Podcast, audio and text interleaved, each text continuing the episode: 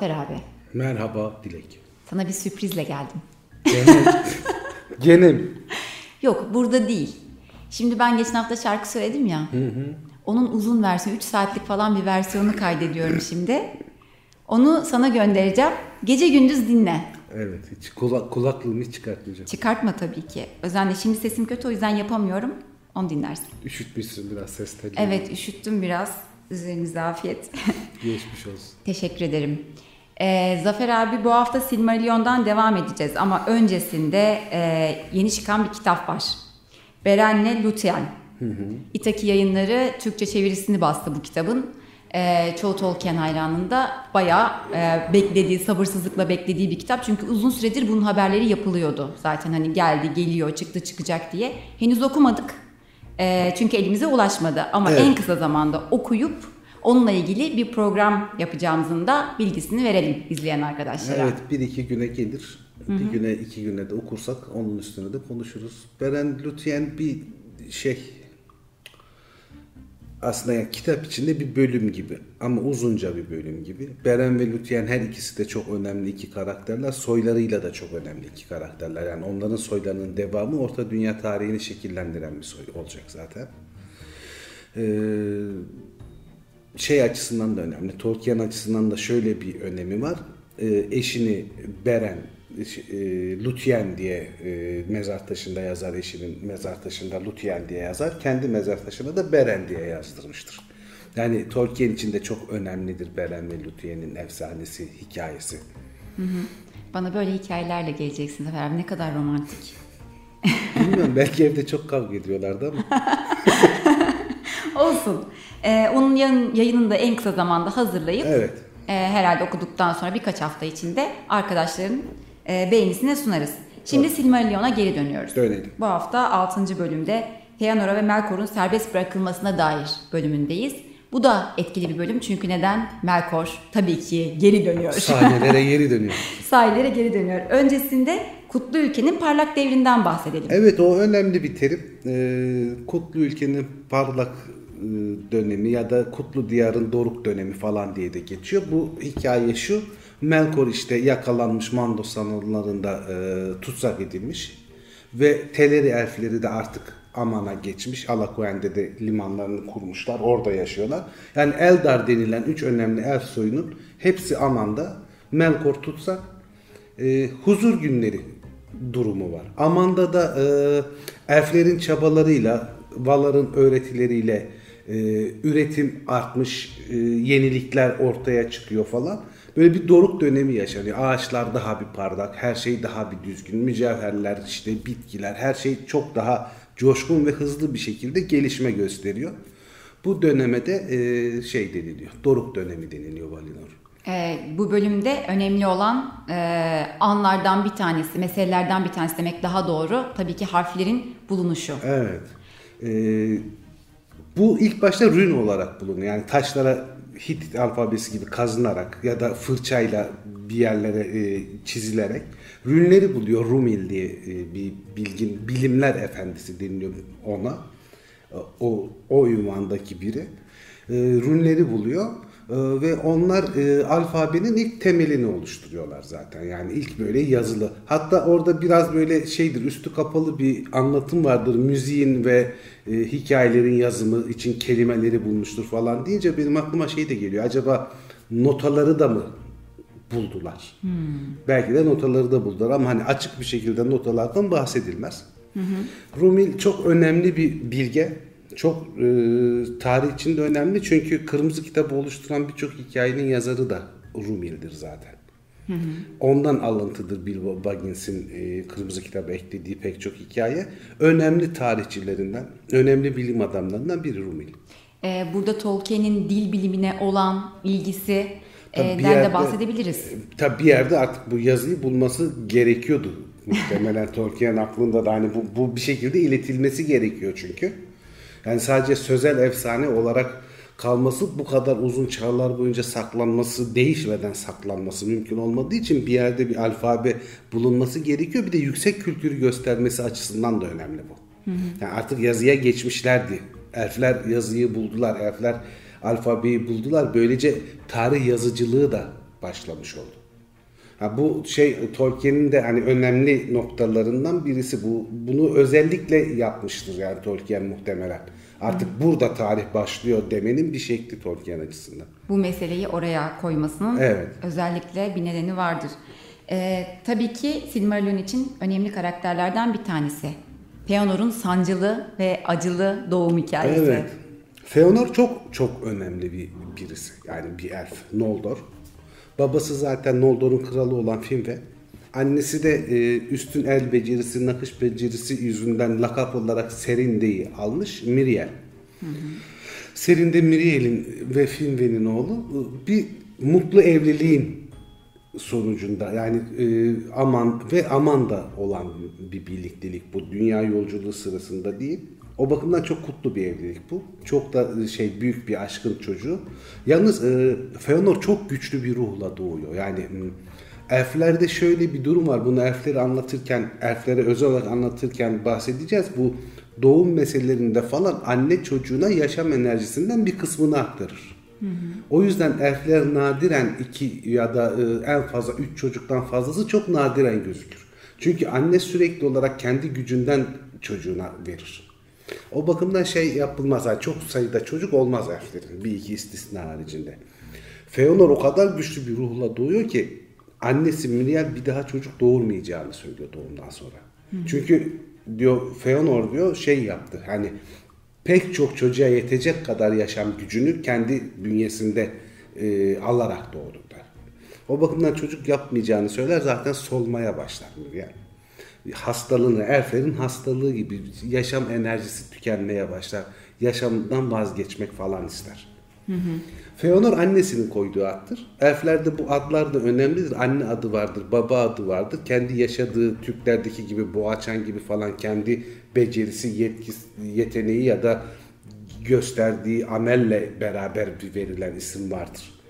Anne ismi Feanor, babası ona e, Kurufin diyor yani becerikli olan, yetenekli olan. Hı hı. Annesi Feanor diyor. Bu Feanor'un doğumundan sonra işte Miriel e, gitgide güçsüzleşiyor. Yani e, soluklaşıyor elflerin tabiriyle. Hı. Ve dünyadan elini eteğini çekiyor. Filme tabi bu duruma çok üzülüyor. Manve'ye akıl danışıyor. Yani şey ne yapabiliriz diye. Manve onu şeye gönderiyor. E, Irmo'ya, Lorien bahçelerine tedavi olması için, dinlenmesi için. Yalnız e, kendisi yaşamayı istemediği için artık annesi bütün tedaviler falan da çaresiz kalıyor. Yavaş yavaş ruhu bedeninden kopuyor. Yıllarca film ve ziyaret ediyor onu. Ama bir süre sonra artık yapacak bir şey kalmıyor. Çünkü kendi gönül rızasıyla ruhu Mandos'un salonlarına gidiyor. Estel'in bakireleri bakmaya devam ediyor bedenine. Lorien bahçelerinde ona. Böylece bedeninin yok olmaması sağlanıyor. Sanki uyuyormuş gibi ama artık içinde ruhu yok. Çok zor. Miriel kendi isteğiyle bu dünyadan ayrılmış ve Mandos'un salonlarına gitmiş oluyor ve annesiz annesi şeyi göremiyor. Feanor'un büyüdüğünü göremiyor. Tam onu Feanor da anne sevgisinden mahrum olarak. Tam onu yaşıyor. soracaktım Zafer abi. Filmde büyük ihtimalle yani kitapta da anlatıldığı üzere e, bütün sevgisini oğluna evet, adıyor daha sonraki çünkü süreçte. tek şeyi o kalıyor yani Peki, sonunda. Peki Feanor nasıl bir çocukluk e, ve büyüme evresi geçiriyor? Feanor çok hızlı gelişiyor. Diğer elflere göre çok çabuk büyüyor. Daha e, yani çocukluk dönemi falan delikanlılığa daha rahat geçiyor.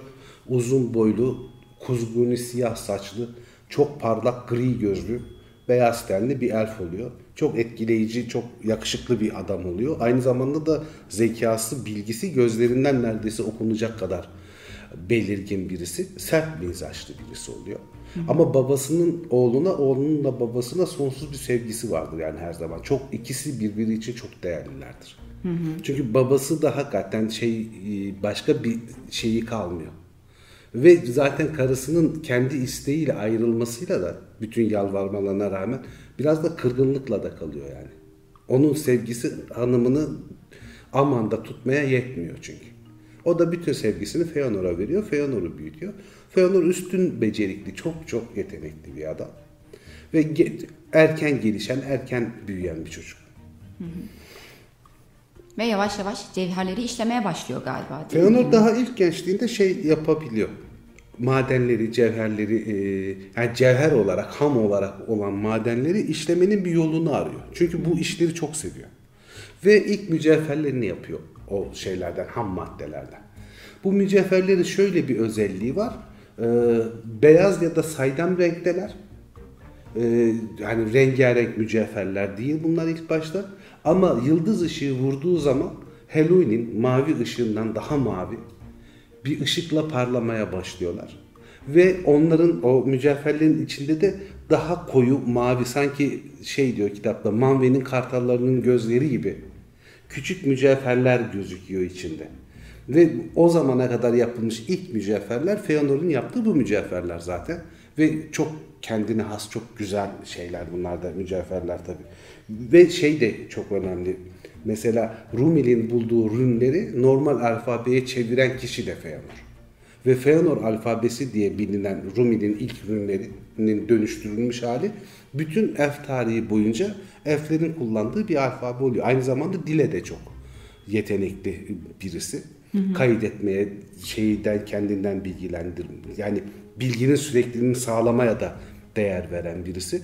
Tam bir alim aslında böyle e, Rönesans dehaları gibi biraz yani her şeyden biraz haberi, her şeyden birazdan daha fazla haberi olan, yeteneği olan bir Erf Feanor. Hatta kitapta da şöyle bir cümle kullanıyorlar. Pek nadir olurdu Feanor'un ellerinin ve zihninin dinlenmeye çekilmesi. Evet yani neredeyse hiç durmadan çalışıyor. Çünkü çalışmaktan hoşlanıyor. Yani bir şeyleri değiştirmekten, bir şeyleri dönüştürmekten hoşlanıyor.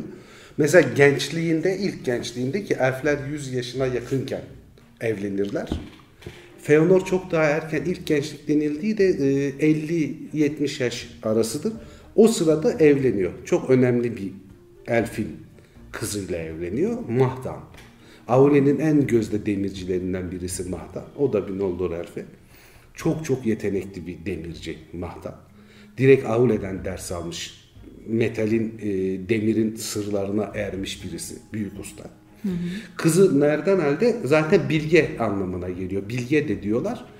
Çok güçlü bir karakter. Yani Feanor'la baş edebilecek tek karakter neredeyse şeyde bir kadın olarak. Çok soğukkanlı. Ama o mesela zihinlere hakim olmak gibi bir derdi olmayan bir kadın. Daha çok o şey elfleri anlamaya yönelik bir bilgeliği var bunun. Yani insanların şeyi Feanor'un çok fevri, çok burnunun dikine bir şeyler yapması ve acundur. Yani şöyle diyeyim acundur Feanor. Bir şeye karar verir ve yapar. Kimseyi dinlemez. Hı hı. Yani Feanor için şu söylenir mesela yeteneğinin uzantısı olarak e, iyi niyetle söylenen tavsiyelerin çok çok azını dinlemiştir. Zorla ona hiçbir şey yaptırılamamıştır. Feanor sadece kendi yolunda gider. Kendi bildiğini yapar çünkü. Uzunca bir süre Nerdanel Feanor'un bu ateşini dengeliyor. Çünkü çok güçlü bir karakter nereden elde. Ama bir süre sonra 7 tane de çocuk veriyor ki bir elf için çok yüksek sayıda bir çocuk zaten. 7 oğlu var Feanor'un. O 7 oğlu doğduktan sonra Nardenel de artık Feanor'un bu fevriliğinden, kendi başına hareket etmesinden, aşırı patlamalarından, sinirlerinden yoruluyor. Ve aralarında bir soğukluk oluyor. Bir evli kalıyorlar ama bir kopuş oluyor. Artık Nardenel'le sadece kağıt üzerinde evliler gibi herkes kendi hayatını yaşamaya başlıyor. Yani zaten e, Feanor hiçbir yerde sabit durmuyor. Çünkü sürekli araştırmada yani hiçbir elfin gitmediği kuzeye gidiyor, güneye gidiyor, batıya gidiyor. Yani daha önce gidilmemiş yerlere gidiyor. Oradaki madenleri inceliyor, oradaki suları inceliyor, doğayı inceliyor. Yani sürekli bir şey bulmak, bir şey yapmak, bir şey üretmekle geçen bir ömrü var Feanor'un. E, Feanor'un babasıyla olan sevgisini aralarındaki bağın çok kuvvetli olduğunu biraz önce zaten söylemiştin Zafer abi. E, ama galiba babasının ikinci evliliğinden sonra birazcık Feanor uzaklaşıyor babasından. Şimdi şey oluyor. Tabii çok uzun yıllar geçiyor. Yani. Hı hı. Ve e, artık Miriel'in de geri dönmeyeceği, Mandus'un salonlarında olduğu belli oluyor. Zaman içinde e, elflerin yüce kralı olan Vanyar soyunun e, kralı olan Finve'nin Finve değil Ingve'nin evet. akrabalarından biri olan e, güzel Indis'le tanışıyor. O tam bir Vanyar yani çok güzel, çok narin, çok bilgili, çok estetik bir elf. Ona aşık oluyor. Indis'te şey yapıyor, e, Finway'e aşık oluyor, evleniyorlar. Feanor bu evliliği çok onaylamıyor. Yani çok hoşuna gitmiyor annesi. Yani onu anne olarak kabul etmiyor, görmüyor. Zaten hani asi aykırı bir çocuk şey Feanor'da. Ama şey babasına da asla karşı gelmiyor. Yani öyle bir evlenme falan bir kavga gürültü durumu yok. Ama e, bu bundan da memnun değil. Ama e, şeyden de iki tane oğlu oluyor filminin Indis'ten de. Fingolfin ve Finarfin. Onlar da çok değerli, çok önemli elf beyleri, elf prensleri olacaklar zaten. Üvey kardeşlerine de bir sıcaklık duymuyor Feanor. Yani böyle bir kardeş sevgisi hissetmiyor. O zaten hani çok kendine dönük bir adam. Hani kardeşlik, akrabalık falan değil. O kendi yaptığı işe aşık, kendi yaptığı işle var olan. Babası hariç hemen hiçbir şeyi de öyle çok hani sevgiyle bağlanmayan birisi. O aralarında birçok şeye sebep olacak sorunlara neden oluyor. Hatta şey derler elfler arasında. ikinci evliliğini yapmamış olsaydı filmde ve onlardan da çocukları olmasaydı belki de Feanor'un dolaylı olarak ya da kendi direkt katılarak neden olacağı bütün bu felaketlere neden olunmayacaktı. Bu bir bakış açısı. Bir başka onun karşısındaki bakış açısı da şeyi söyler. Finalfin ve Fingolfin olmasaydı elflerin tarihi çok daha kısa sürerdi. Onların varlığıyla elfler bu kadar uzun süre hükmedebildiler. Yani çünkü Fingolfin ve Finarfin de çok değerli beyler, çok değerli e, prenslerdir. İki görüşün e, hangisine bakarsak o, o ikisi de uyuyor, oluyor. Yani, ama hani böyle şey der, İlber Ortaylı da der ya yani tarih olasılıklar üstünden konuşulmaz neyse odur diye. Sonuçta kardeşleri, üvey kardeşleri var ve sonuçta bir şeyler oluyor onlar sebebiyle. Olana bakmak lazım yani. Doğru. Ve benim hiç de heyecanla beklemediğim kısım. Melkor'un geri dönüşü, sahalara geri dönüşü mü diyeyim Sahalara Zafer geri abi? dönüş. Ben şunu sorayım ilk başta. E, üç çağ boyunca e, hapis kalıyor e, Melkor. Peki onu niye affediyorlar? Affediyorlar mı? Tam affetme sayılır Şimdi mı bu? ilk yakalandığında yani savaş sonrası, ilk savaş sonrası yakalandığında zaten hani e, şeyde hüküm çemberinde karar olarak diyorlar ki 3 çağ boyunca Mandos'ta e, salonlarında kilitli kalacak. Tek başına kalacak. Aklı başına gelecek mi gelmeyecek mi? 3 çağ sonra bir çıkartacağız. Şeyde gene divanda tartışılacak. Onun tavrına bakılacak, edilecek. Ona göre bir şey e, bir karar vereceğiz. Hani bir düzelme var mı yok mu? Vazgeçti mi kötülük yapmaktan falan diye. E cezası doluyor. Yani tekrar ikincil yargılama mukayese etme zamanı geliyor. Şey divan toplanıyor gene tabi. Ee, divanda şey yapıyor. Melkor çok fena yani. Direkt gidiyor Manve'nin ayaklarına kapanıyor. Ben yaptıklarımdan çok pişmanım. İşte beni affederseniz elimden gelen her şeyi yapacağım. Elflere de yardımcı olacağım. Sizin dediklerinizi de yapacağım. Ve hatta e, özellikle en başta kendi verdiğim bu 3 ay önce verdiğim zararları kapatmak için ne gerekiyorsa onu yapacağım falan yapıyor. Ee, Niyen orada şey yapıyor mesela. Niyan'la da duygusal birisi üzülüyor ve ona elçilik de yapıyor. Onun yanında yer alıyor. Manve'yi razı etmeye çalışıyor. Pişmanlığının gerçek olduğunu düşündürmeye çalışıyor. Ama e, Tulkos, Tulkas ve Ulmo bundan hiç hoşlanmıyorlar yani. Çünkü samimi bulmuyorlar Melkor'u ve düzelebileceğine de inanmıyorlar. Ama Manve'nin şöyle bir zaafı var mesela bütün gücüne rağmen. Manve kötülüğü, ikiyüzlülüğü, riyakarlığı bilmiyor. Yani o, o açıdan çocuk kertesinde saf birisi. Yani bu böyle gözüküyor sonra arkamızdan iş yapar falan gibi hinliklerle alakası yok. Yani o daha yüksekte bir şey. Bu çok daha basit bir durum onun için. Onu anlamıyor. Şey yapıyor tamam cezanı doldurdun diyor ama seni bir orta dünyaya gönderemeyiz bir süre daha. Çünkü Ulmo ile Tulkas çok tepkili. Gözümüzün önünde ol ne yaptığını bilelim diye. O da e, Valinor sınırları, e, Valmar sınırları içinde yaşamak zorunda. İşte Tyrion'a gidebilir. E, Valinor'a gidebilir. Eldamar'ı gezebilir falan ama o yaşamsal bölge içinde tutuklu aslında. Ne yaptığını ne ettiğini gözleyeceğiz. Ona göre bir karar vereceğiz daha sonra diye. Ama Ulmo bu işten çok rahatsızlanıyor. Gidiyor zaten kendi sarayına e, Ekakaya denizinin derinliklerine. Tulkas da bunu her gördüğünde dişlerini gıcırdatıp yumruklarını sıkıyor yani. Hinlik var diye. Cem'in adamı Tulkas gene ağız burun kırma Ama durumunda. Zafer abi Şu yani kitapta da daha önce okumuştum zaten. Melkor geldi diye yüzüm düştü ya benim bölümü çekmeden önce. Yani diyor ki ayakları dibinde otururken diyor gözü mücevherlere kayıyordu. Çok hırslı yani her Yani- şey benim olsun, her şey benim olsun. Öyle bir adam vardır hepimizin çevresinde öyle adamlar. Muhtemelen çevremizde öyle adamlar olduğunu iddia edip onları kötüleyen kendimiz de olabiliriz. Yani o da mümkün. Yani sıklıkla Doğru. böyle oluyor. Doğru. Mavi'nin dünyası değil artık dünya doğru. Mavi çocuk derecesinde saf denilebilir bir insani bakış açısıyla ama tanrısal olarak bakarsan tanrısal bir seviyede olduğundan bu tür küçük kötülükler aklına gelebilecek biri değil. Tulkas'ın kızması ve e, Ulmo'nun kanmamasından sonra ama yine de Mavi'nin sözüne e, riayet ediyorlar haliyle. Evet. Melkor da şey yapmaya başlıyor böyle çok iyi görünmeye başlıyor. Herkesle yakınlaşmaya çalışıyor. Birilerinin sorunlarını çözmeye çalışıyor. Yani mm, elflerle muhabbet ediyor falan. Böyle şey yapıyorlar. e, çok iyi birisiymiş. Herkese yardımcı olmaya çalışıyormuş gibi. Ve hakikaten de değerli bilgiler falan da paylaşıyor. Yani paylaşmıyor değil ama onun asıl hikayesi şu yani ben Eldar yüzünden hapis oldum. Eldar yüzünden amanda kalmaya mahkumum orta dünyadan. Bir tutsa. Bunun bütün asıl sebebi elfleri korumak. O bakımdan da elfleri zor duruma düşürmeliyim ve e, e, Valar'dan da intikamımı almalıyım. Bu güzellik, bu zenginlik bana ait olmalı.